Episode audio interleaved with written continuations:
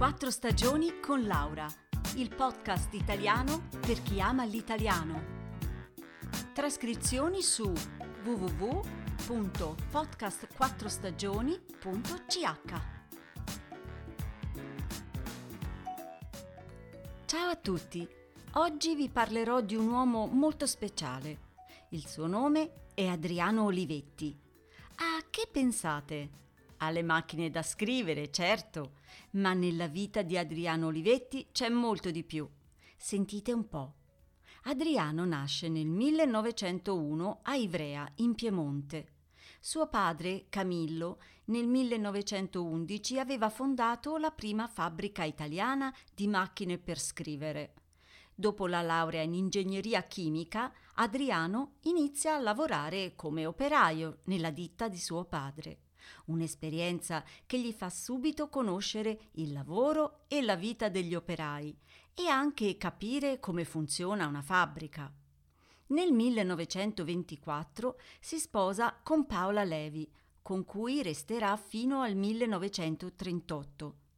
Paola era una donna forte, coraggiosa, indipendente e decisamente anticonformista.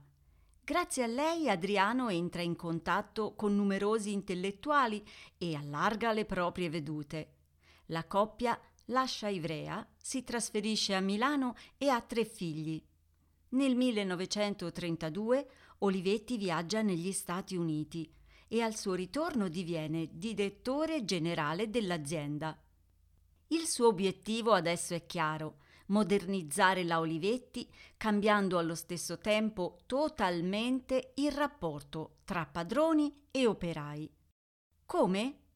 Adriano migliora le condizioni di lavoro, introduce il senso di umanità e quello che oggi chiamiamo welfare.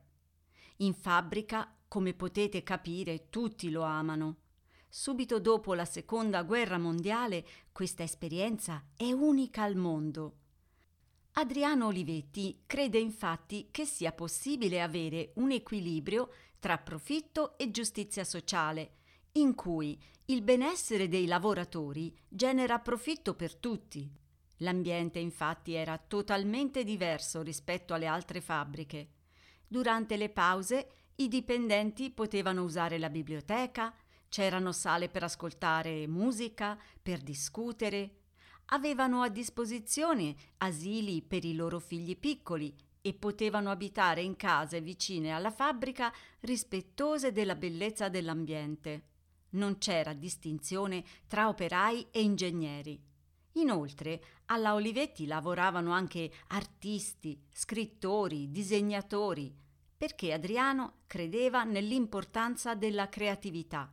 Insomma, la fabbrica era una vera e propria comunità e questa creatività si può vedere nella macchina da scrivere portatile creata nel 1950, la famosa Lettera 22, uno dei simboli dell'Italia del dopoguerra.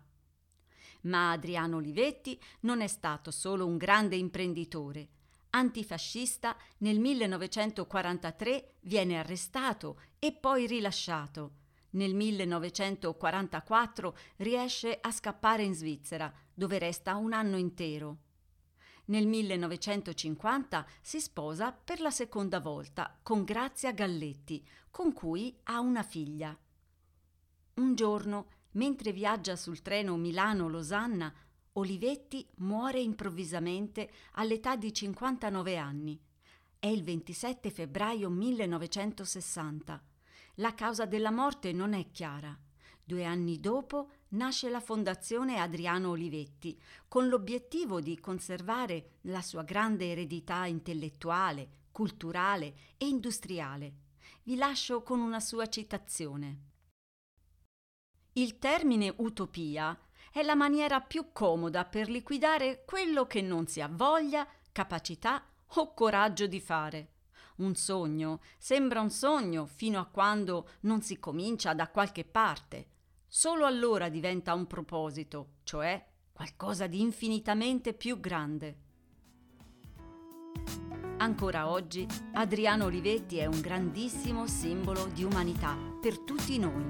Un saluto da Laura e a presto!